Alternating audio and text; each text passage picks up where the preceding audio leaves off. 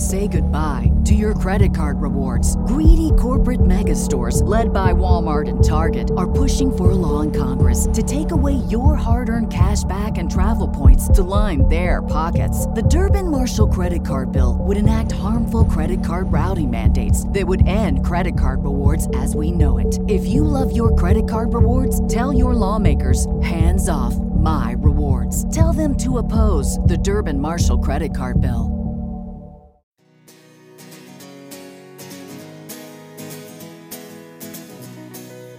Hello, this is the Soul Anchor Podcast, and I'm your host, Vidal Moreno. In the Soul Anchor Podcast, we seek to anchor our faith in the truths of the Bible while we sail across the seas seeking adventures where they can be found. Our previous three episodes have been the first of three parts of a long conversation I had with Dax Stokes, a deacon in an Eastern Orthodox church. He has been explaining what it is like to be Orthodox it has been fascinating. If you've not heard the previous three episodes, I invite you to stop this one and go back and listen to those so that you can have the full effect. So, tell me a little bit about your church governance. You are a deacon. In a, Mhm. a deacon in a Protestant church would be somebody that maybe is over the grounds or the physical aspect of the church, or maybe uh, they're in charge of of uh, helping meet people's needs monetarily, or uh, you know, paying their bills or stuff like Mhm. that. They are the servants. Diakonos Sure. in, in Greek is servant. Right. So, t- take me through all the different offices Sure. in your church and beyond. Sure. So um, there are several ranks of the clergy um, in our church. The the first um, rank is that of the of a reader, um, and these would be things that where where you're actually set aside, sort of ordained in a way. Um, but uh, the the reader is, is the first, and that's somebody who is set aside specifically to do the reading in the in the church um, in the services. uh, reading the Psalms, reading the epistle readings, things like that. Um, uh, the next rank, which is the first one where you're actually ordained by a, uh, by a bishop. Uh, a bishop has to also set aside a reader, but um, the bishop has to do the ordination um, for all of them. Uh, it would be a subdeacon, and the subdeacon's role is um, generally it's actually to assist the bishop. So um, this a lot of churches don't have subdeacons, but they're the ones who would would be helping in the altar, um, helping the bishop, um, literally with with things that they need, handing them things, taking care of uh, the bishop's items, whatever that might be. Um, now, these then- would not be full time positions. These No, are people that would right. they would have jobs outside. And Not in here in the United States, yes. now, uh, in somewhere like Russia, maybe maybe they have they're full time or something. Um, but Uh-huh. here, yes, yeah. Uh, and then you would have um, the next rank. The, those those two are what we call minor clergy. Um, be, mainly um, canonically, as a reader, you can um, uh, you're you're not ordained yet, so you can still get married or anything you need to do um, as a subdeacon in most traditions and in the canons of the councils, um, you have to be married before you are ordained um, to be a subdeacon. So once you're made a subdeacon, generally you can't get married af- after that. Um, if uh, there can be exceptions made, but generally that's the rule. Um, and then the major clergy roles would be that of the deacon, um, which would be next. Uh, the deacon for us serves two roles generally. Um, one as that servant, like you were describing, who, um, yes, they could be in charge of the alms for the church. They might be uh, help the priest do visits to the sick or um, shut-ins, things like that. Um, but there are other, uh, or they may teach classes, um, catechisms, or whatever. Um, and then the other role they have, though, is actually as uh, or a, a dual role in the services themselves um, as one to lead the people in prayer. So um, those petitions I mentioned earlier, if if there is a deacon serving, um, they were the ones who will lead the people in those in those prayers and those petitions. Um, that's kind of the deacon's role. And then the other part of the deacon's role is to assist the priest um, in whatever way they need. Um, so it would be to assist the priest in preparing the the gifts for the communion, helping give communion out, or things like that. And they they kind of assist the priest and the bishop during a service. Um, so those are the that's kind of the roles of the deacon. Um, then we have the priest or the presbyters uh, um, in in the church, and presbyter is the Greek word that we would use, and um, elder, right? Yes, and so the uh, the priest is there to um, teach the faith in, in a local church. Um, he's the he's the teacher. He is uh, the um, the one who is set aside to perform the sacraments or the mysteries. So the priest is the one who can perform weddings and baptisms. Um, you know, who does does confessions, who um, does anointing of the sick uh, and and does leads the services. A priest can serve services by himself. Um, a deacon cannot. So a deacon can only serve when there is a priest present, um, but a priest can serve by himself um, because it's it's more common. Uh, deacons are still not super common in in America yet. We're we're getting to have more and more, um, but a lot of churches still don't. There are many churches with no deacons in the United States, but you can have uh, you can have a, just a priest, uh, and that's more common. So the priest is the one who performs the services. Um, the, only the priest can consecrate the gifts for communion.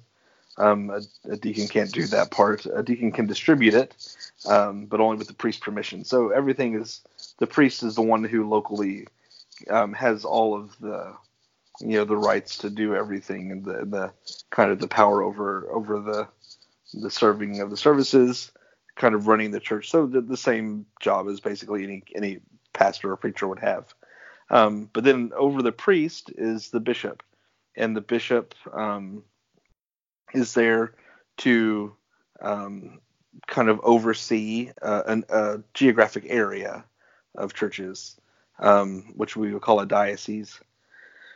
And um, generally, you should have one bishop per city, um, and who oversees all of the all of the local churches in America we're spread out in so many ways. Our our bishop is actually the bishop of the entire South, from Virginia to New Mexico, and um and uh, so it's it's kind of a bigger, but they they ordain the clergy. So a priest can't ordain a deacon or anything. A, a bishop has to do all ordinations, and um, they do that through apostolic succession. So just like the Roman Catholic Church has apostolic succession, uh, the Orthodox Church does too. Um, any bishop can tell you which apostle their succession goes back to. Oh wow! Um, it's you know the records they they know um, they they can follow that, and it takes three bishops to to ordain another bishop. So that's this I the apostol, um, any church that uh, one of the ways that you can tell a canonical church is if they if they have apostolic succession. Um, you know, that can tie them back to the apostles because we know that the apostles ordained certain you know, we know that Peter um, was succeeded by this person, or Paul was succeeded by, you know, the various right. bishops that were set up, or James was the first bishop of Jerusalem. So those things are, you know, we can look at the lineage there. Um, so the the bishop is there to uh, instruct people in the faith. Um, the bishop is the kind of the final word for a diocese or for a priest, um, and they are the one who kind of makes uh, you know any kind of difficult decisions that need to be made, or mm-hmm. um, you know in deciding on the administrative structure. Um, and then our church is built on uh, a synodal structure. So we have our bishop, our local bishop, and then um, he, together with the other bishops, make up a synod. And um, any kind of major decisions for that larger church area then are made by the synod, um, which has a chairman that's either um, an archbishop or metropolitan, which is just another type of bishop, or um, in the, the, older, bigger countries, a patriarch. Mm-hmm. And our churches are one of a few different types. You can be an autocephalous church, which is completely self ruling, subject to, to no other churches. You can be autonomous, which means you're self ruling, but you're still part of a bigger autocephalous church.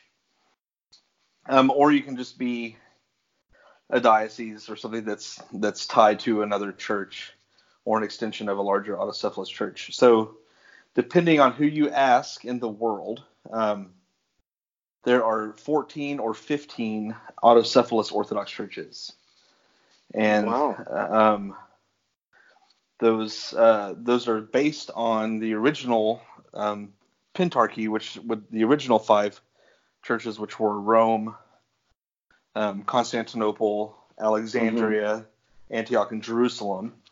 Um, With uh, Rome uh, in the early church being the seat of primacy, and we use the usually the the um, the phrase uh, "first among equals." Uh, Right. so each each patriarch was equal, but if they needed a chairman, it would it would always be the Pope of Rome. Um, until the schism happened, then that seat of primacy went to Constantinople, and um, the Patriarch of Constantinople, who we call nowadays the Ecumenical Patriarch, um, uh, is is has that seat of primacy if all of the patriarchs are meeting or something, or all the primates of an autocephalous churches are meeting together. Um, Constantinople would have the seat of primacy. Um, but after uh, Jerusalem, so we have Constantinople, Alexandria, Antioch, Jerusalem. Um, there are the other major churches: Russia, Georgia, Serbia, Romania, um, Albania, Greece, Cyprus, uh, the Czech Republic, Poland. Um, all of these are autocephalous churches as well. Some have patriarchs, some have bishops. Um, and then, depending on whether you ask a, a Greek or a Russian, um, there's a 15th autocephalous church, which is the Orthodox Church of America, um, which is my church, which is what I'm a part of. And um, the Orthodox Church of America has a, a, a history that we were it was granted autocephaly by Russia in 1970 um, but that autocephaly is not recognized by some of the Greek churches.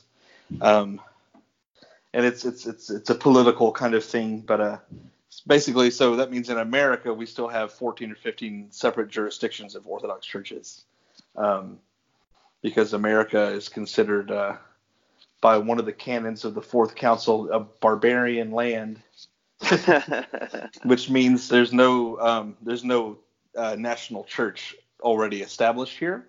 uh-huh. So um, all churches, um, and, and nobody has really made a major claim. So all churches right now have jurisdictions in America. It wasn't like that before the Russian Revolution. Um, before the revolution, all Orthodox people in America were subject to Russia. Um, hmm once the revolution happened and ties were cut, um, everybody started going home to their own country for, for priests. So then you started getting priests from Greece and from um, Turkey, like all these different ethnic Serbia, all these coming to America, and then their bishops would send people and they would go back home for things. And so we started getting all these jurisdictions. So in America right now we have jurisdictions that are all in communion with each other, um, but we have our own sets of bishops. Um, and so the, the the major issue is that we have some cities with multiple bishops when and there are some cities with no bishops.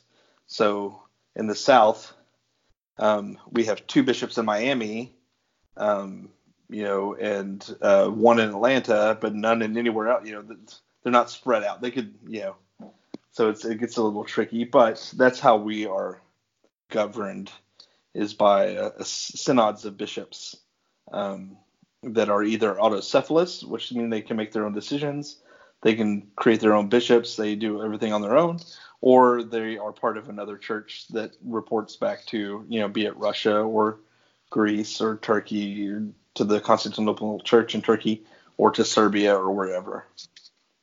But there is an Orthodox Church of America, and that's that's our church. We are we are a Russian-based church, um, but we are fully autocephalous in that we have our own bishops and we do most of our services in English and things like that.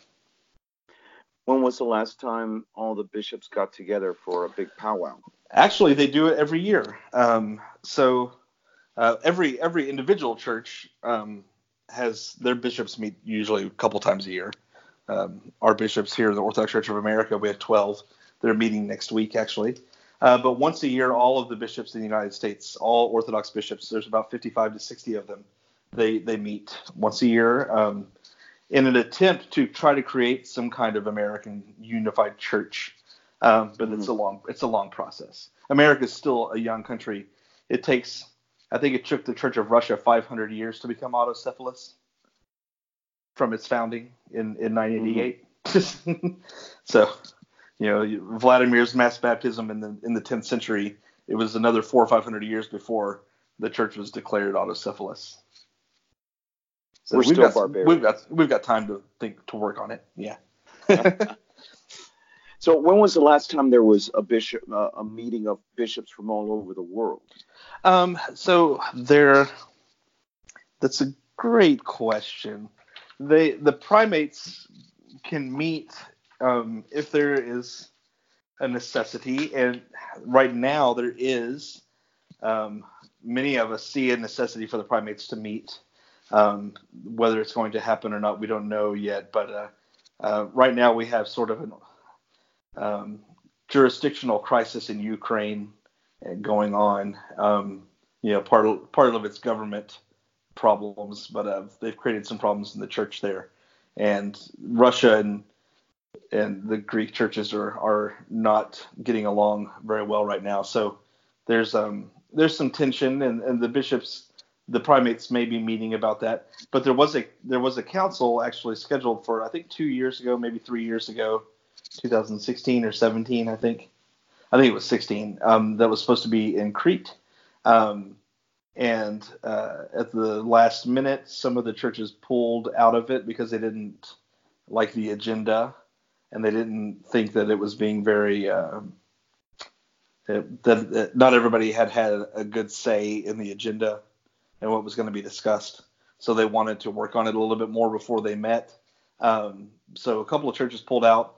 They had it anyway with the churches that were there, but that meant no real decisions were made about anything because there wasn't full representation. Um, so that was that was for a lot of people. But the primates have met, you know, whenever there are issues, they will get all the patriarchs together, um, you know, somewhere to meet, and hopefully they're going to do that soon about Ukraine. And what are the primates again? The primates would be the patriarchs. Um, the patriarch. Yeah, or or the head of each each local autocephalous church. So and in America we have, we have a, we have a metropolitan. Right, each church has one. We have okay. All right. mm-hmm. All right. Let's let's bring this to a close. I, sure. Two last questions. Uh, number one, let's say I start uh, visiting your church Mm-hmm. And I become intrigued and want to know more. And then finally, I say, I want to be a part of this. How mm-hmm. do I mm-hmm. become a member? Uh, so, generally, um, we have a couple of different types of people. The first people who would be like what you just described, um, we would call an inquirer, someone who's inquiring about the church. They started coming to some services. Um, they may have read some books. There's some fairly popular standard books that people read um, uh, two main ones by a, a bishop at, at Oxford, um, Metropolitan Kallistos Ware. He wrote um, two books under the name Timothy Ware back in the 60s. Um, one's called The Orthodox Church, the other's called The Orthodox Way. A lot of people read those books when they're coming. Um, and so uh, those people we would call inquirers. And then if they decide that they want to actually be received into the church either through baptism, if they've never been baptized, um, well, and that could be tricky typically we will accept baptisms that were um, full immersion in the name of the Holy Trinity. So a lot of churches will qualify for that, you know. Um, but so you um, don't sprinkle. You, you we don't sprinkle. Full full immersion. So if you had a full triple immersion baptism, you know, in the name of the Father, the Son, and the Holy Spirit, then that generally will count. Um, well, the Baptists should be very happy about that. Yeah, yeah, a lot of times. Now, some people will ask to maybe be rebaptized, and that's up to a bishop whether they do that or not. Um, okay. But uh, if, if you've been baptized and you're received by chrismation, which is kind of equal to confirmation in the Catholic Church, it's an anointing with some oil, and um, that's that's how you can be received. Um, if you if you have never been baptized, you're going to do both. So it's um, okay and and we do baptize infants. Um, uh, and we actually chrismate infants. Unlike the Catholic Church, which waits until children are older for their confirmation, um, we go ahead and baptize and chrismate infants and start communing them um, after 40 days. Um, you know, based on Jesus's words of, you know, you know, suffer the little chil- the children to come to me. You know, the children are part of the church too. Um, we don't see a reason to keep them away uh, if they decide, you know, when they're older to make different decisions. That's that's something later, but you know, when they're children, we're not going to keep them away from the church. So, um, so you're either if you decide you want to be baptized, um, then you would become a catechumen, and we still have the catechumenate just like they did in the ancient church, and that can last anywhere from depending on your where you're at in your life. It could be a few months or up to a year long, or even more. Some people choose. Um, so uh, generally, catechumens used to um, become catechumens at the beginning of Great Lent um, with an ex- expectation of being baptized um, either on Lazarus Saturday or Holy Saturday. Lazarus Saturday is the day before Palm Sunday when Lazarus was raised, um, or Holy Saturday the day before Easter. Um, so typically, one of those two days is when baptisms occur. Uh, they can happen anytime, and for children, we baptize all year round. But um, for catechumens, generally it's then, or maybe before Christmas. They'll use the fasting time before Christmas to to study and become catechumens. So there's some, you know, time spent as a catechumen where you're doing serious study. Um, probably weekly meetings with the priest, going over everything in the faith, going over the creed, making sure they understand the creed. Um, at the baptism, there is uh, there, you recite the, the Nicene Creed. You also may be asked to reject some teachings from your previous faith if they're found to be, you know, incompatible with orthodoxy, um, like papal infallibility or something. If you're a Roman Catholic and you're converting, you have to reject papal infallibility. Um, you know, so things like that. And what would you uh, have to reject from uh, Protestantism? It really depends on what your background is. Um, I do know that you have to reject Calvinism if you're coming from that, and uh, you know there there are several things from uh, Calvinism as Calvinism. destination. Exactly. Yeah. Okay. So it, it, it, really it's it's tailored sort of to your background. Um, you know, what, what it may be that um, it's not as much about rejecting, but as, as affirming that you are willing to be subject to a bishop, you know, or something like that. Um, that maybe your, your, previous church didn't teach that, you know, or you know, so there may be things to affirm as opposed to reject. But um, the main thing that we reject at our baptisms is is uh, is that you re, you renounce Satan and right. um, and all his ways and everything previous. And so um, as a matter of fact, in, in, the Orthodox baptism service, you spit on Satan. Mm. It's, it's part of the service. So it's um yeah, so you decide you want to do that. You study, you meet with a priest, and um, over a certain period of time, and then you would be baptized or, uh, or chrismated, um, and then you are then a full member of the church. You can partake in any of the sacraments, communion, um, or you know you go to we go to confession um, you know, marriage is done within the church. Um, ordination is one of the seven sacraments, which is, you know, reserved only for certain people. Um, you know, not not everybody's going to be ordained in their life, um, but uh, the other ones are all, you know, for everyone. So those those are all the things that come with that kind of membership. It's um, it's not necessarily a, a signing up for it and paying some money kind of thing or anything like that as a deacon, you were ordained. Yes. Mm-hmm. Yes, it's a laying on of hands by the bishop, um, you know, in, in a special service. All right, one more question, I'll let you go because this is oh, sure. fascinating. To tell you the truth, I, I, I may just have you do this again because uh, this is this is really interesting. And now, well, sure, I want to go and visit again. Mm-hmm. Now that I understand things so much better. So we're coming up on the holidays. Mm-hmm. We're we're uh, uh, we're recording this in early November. Right. Tell me what the holidays are like for Eastern Orthodox. Sure. So we, um, like I mentioned earlier, we celebrate 12 um, feasts, uh, 12 what we call the Great Feasts. and those are the feasts of the Lord um, and of uh, his mother Mary. So, um, and uh, the, our church year begins September 1st, kind of like the Jewish years did. Um, and our church year begins and ends actually with Jesus with with Mary with his mother. September 8th is the first feast of our of our year, and that is when we celebrate the nativity of Mary or the birth of Mary. Um, there are three three nativities celebrated in the Orthodox Church: um, Jesus Christ, uh, Mary, and John the Baptist. Um, so we celebrate those three births um, in in our church. So Mary's is first, September 8th, and then the last feast of our church year is August 15th, which is her dormition or her death, um, which is one of the differences between Orthodoxy and Catholicism. We don't believe in the assumption of Mary in the same way the Catholics do. Uh, it's we have a different teaching.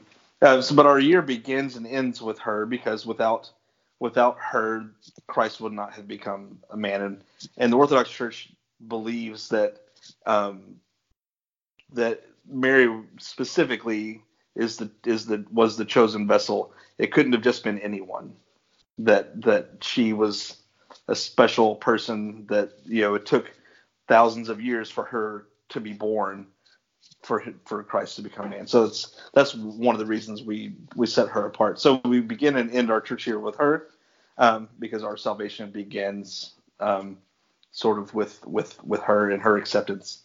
So that's our first one. Then the next feast we have is actually another feast from her or from her life uh, that's coming up here in November. It's called the entry of her into the temple when she was a child and taken to the temple. Um, and then the next major service feast day is the Nativity of our Lord. So um, December 25th. And like I mentioned um, earlier, the Julian calendar is 13 days behind us. So some people know already that in Russia, Christmas is January 7th. Um, and mm-hmm. you know, people know that, and they don't, they don't know why. It's really only because for things with a date, they use the Julian calendar still in Russia. Um, the Gregorian calendar being used in the Orthodox Church didn't start happening until 1930 and it's mainly mainly only in the United States still, and some Western European countries, but a lot of Jerusalem still uses the Julian calendar. Russia, Bulgaria, so they always still use the Julian calendar for their calendar dates. Um, so that's why they're different. But uh, we celebrate um, the the big feasts like the e- Easter, the, the resurrection, um, the Nativity with with a fast. So before we feast, we fast and um, we will have a 40 day uh, fast coming up starting November 15th. Um, that goes all the way up until the day of the Nativity. Um, as a matter of fact, the Christmas Eve is a very strict fasting day for us, where where typically you wouldn't eat anything, unlike um, the American culture of you know having great feasts on on um, mm-hmm. Christmas Eve. We spend that day in church. We have three long services on Christmas Eve that are all different. Um, so that's how we would celebrate. So we, we would start a fast. We start singing hymns about the, the nativity um, right around November 20th. We start singing um, some of the hymns that kind of um, uh, they're like a prelude to the to the feast itself. Um, during that time period, we have the feast of Saint Nicholas, which you know has always been tied with Christmas. Um, but Saint Nicholas was a you know the fourth century bishop and um, you know we, we he's he's one of our kind of major major saints in in, in all of our churches. Um, and so we that that celebration is is December sixth, and uh, it's it's always tied kind of to the nativity as well. Um, and you know, and obviously he became Santa Claus, so he got super tied to the nativity. But um, we we do celebrate that day. Um, and then December twenty fourth uh, on the eve, we, we do several services. We have um, a service called the Royal Hours, which is in the morning, um, where we again serve the services of the hours. The first, third, sixth, and ninth hour are, are short services that we do. Um, and then uh, we come back and we have a, a, liturgy in the afternoon with Vespers, um, where we read a lot of the Old Testament readings that um, foreshadow the Nativity. So all of the, I believe on Nativity there are eight we read eight prophecies, you know, of prophets that that, that you know prophesied the nativity or the virgin birth. Um, that happens in that service, and then we come back that evening, and we have the vigil for the Nativity, where we um, actually it's it's and our liturgical day starts in the evening with Vespers. So when we do a service the night before, that's actually the beginning of that day. So for us, the feast begins at Vespers that evening on the 24th, and we would that's all of these services are about two hours long or more um, each. So you've got about six to seven hours in church on Christmas Eve of all different services. Wow. and then we would come back in the morning on Christmas Day for the the Divine Liturgy, um, and uh, we would serve that service. And then and then most people, you know, in America go off and have the same Christmas Day that everybody else has. You know, you go home and you open presents, you have lunch with your family or whatever. It's it's very similar. Um, some churches will do their Christmas liturgy at midnight so that you have all day Christmas Day to spend with your family. But um, you know, it's as long as it's done sometime in the morning. That's kind of how we do it. And uh, we serve two, three different liturgies in the church. We have the liturgy of St. John Chrysostom, which is our, our our basic liturgy that we serve the most. Um, and you know, your listeners are familiar with John Chrysostom. Um, mm-hmm. We have the liturgy of St. Basil the Great, uh, also fourth century, um, St. Basil of, of Cappadocia, and it's the same service as John Chrysostom, but each of them wrote different prayers um, for the consecration, and the so that's the difference is that uh, for St. Basil's liturgy, we say his prayers instead. We only serve that liturgy 10 times a year, but one of those days is on the eve of Nativity. Um, so the Vesperal liturgy is for St. Basil um, liturgy. And then during Lent, we we serve liturgy of, of St. Gregory um, Dialogos, uh, the, the great St. Gregory, the great Pope of Rome, um, of the Gregorian chant fame. Uh, he wrote the liturgy that we use during Lent. Um, which is a liturgy for pre-sanctified um, communion that's already been sanctified at a different service. So um, those are the ones we serve, but John Chrysostom's is the most. So we do that on Christmas Day. Uh, but then for us, the 12 days of Christmas are the 12 days after Christmas, not before, right? So um, the feast continues for 12 full days. Um, there's no fasting allowed. Um, you celebrate the Nativity all through those 12 days. Um, there are other feasts that pop up, like the Feast of St. Stephen, the first martyr, is December 27th. Um, January 1st, we celebrate the circumcision of, of Jesus and St. Basil the Great. Um, on January 5th, then, is the eve of the Theophany, or what they call Epiphany in the West. Um, and the Epiphany in the West is a celebration of the three magi. Um, for us, the Theophany, um, Epiphany means manifestation. Theophany means manifestation of God. Um, and what we celebrate is the baptism of Jesus on January 6th. And um, it's called the manifestation of God because it's the manifestation of the Trinity. Um, Jesus Christ in the form of a, a man being baptized, the Holy Spirit in the form of the dove that comes down over mm-hmm. him, and God the Father's voice from heaven. This is my beloved Son in whom I am well pleased. Hear ye him. So that's the theophany. That's the manifestation of God of the Trinity and it's tied together with the Nativity. So those two services are 12 days apart, and that um, with the Theophany ends kind of that festal season, you know, of of this time period for us. And then fairly soon after that, we start getting into um, preparing for Lent, um, for Great Lent, which for us is uh, the 40 days before. Um, it's actually 47 days before Easter, because Holy Week is not considered part of Lent for us. So we have about 54 to 47 days of fasting that we do before Lent or before Easter. Um, and with our fasting, it's not complete fasting. It's we fast from certain foods, meat and dairy mostly, and, and things like that. Um, and uh, Holy Week is the most intense time of our church year. Um, you know, three to four services a day every day of Holy Week, um, starting with Lazarus Saturday, Palm Sunday. Then every day um, of Holy Week is a different a, a different theme. Um, the betrayal on Wednesday of Judas. We sing hymns about that. On Thursday, the Last Supper. Friday, the crucifixion. Saturday and Sunday, the resurrection. So um, Easter service, or, or we call it Pascha, the Passover, the resurrection service is our biggest. You know, the feast. We call it the Feast of Feasts. It's the, it's the biggest day of the year for um, for Orthodox churches, and uh, you know, very famously, our services are at midnight, and um, uh, we have big grand feasts afterwards, and it's it's a very intense week um, of services. But we have fasting periods throughout the year, and we have feasts that carry on throughout the year. We celebrate the entry of the Lord into the temple um, with Simeon.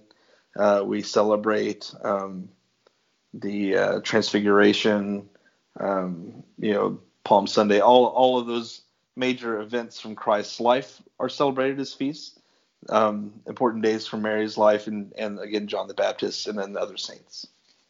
So every day is a feast for us. Actually, every single day of the year has has a saint or a feast attributed to it. So, um, you know, whatever today, you know, I haven't looked at the calendar for today, but there are you know feasts for today um, that would be celebrated. Saints for every day. Uh, next week, November thirteenth, is the feast of Saint John Chrysostom. So we will have a mm-hmm. vigil the night before um, and a liturgy that morning, and all the hymns will be about the life of Saint John Chrysostom. So that's that's kind of how we do everything. This has been fascinating, and I, I have to say I feel as a Protestant I'm a little embarrassed. We we don't well, and, do this kind of stuff. No, and uh, and and one question that you you had written down that we kind of that I think we kind of missed is you know what's what do we see that's kind of what's different? How do we think about our faith differently? Mm-hmm. And it's really that um, you know, orthodoxy is not necessarily a religion for us or a faith. It's a it is our way of life. Right. It, it it takes over all aspects of your life every day. It's not just a Sunday only kind of church.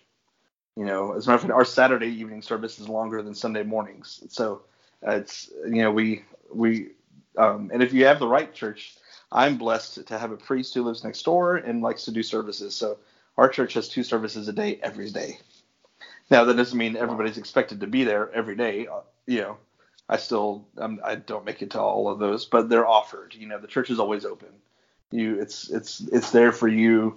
Um, they call the the church is a hospital. Sometimes they say, you know, for for us to be, you know, to be cleansed of our sins, and um, it's it, it's it's our it's our entire way of life. We fast two days a week.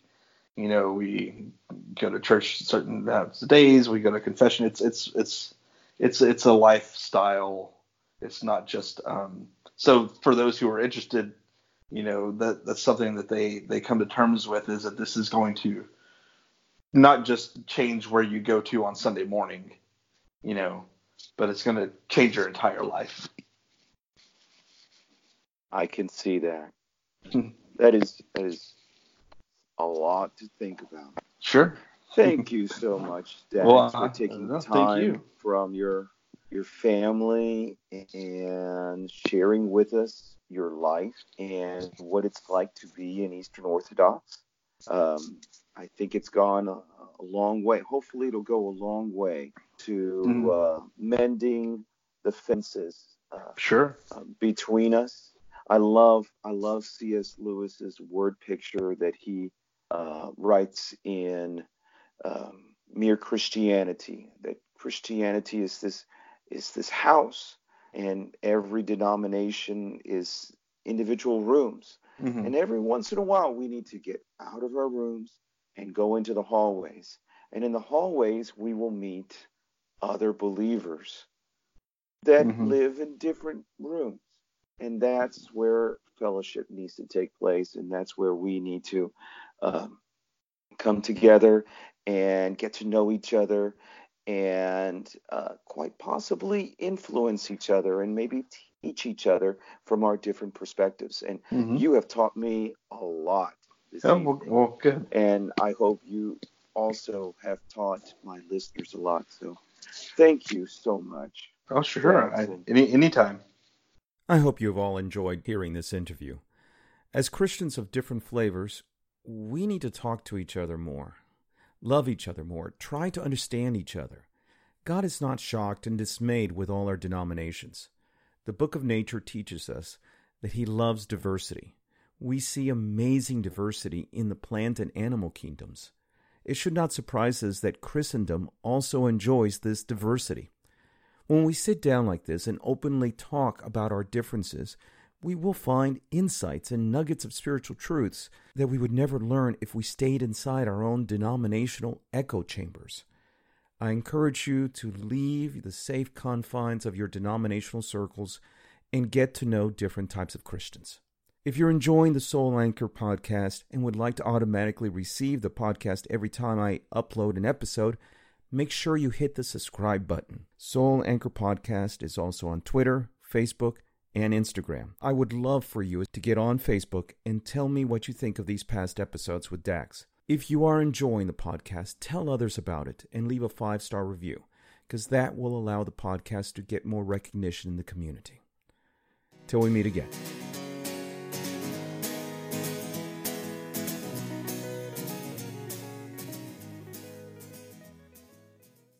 Say goodbye to your credit card rewards. Greedy corporate mega stores, led by Walmart and Target, are pushing for a law in Congress to take away your hard earned cash back and travel points to line their pockets. The Durbin Marshall credit card bill would enact harmful credit card routing mandates that would end credit card rewards as we know it. If you love your credit card rewards, tell your lawmakers hands off my rewards. Tell them to oppose the Durbin Marshall credit card bill.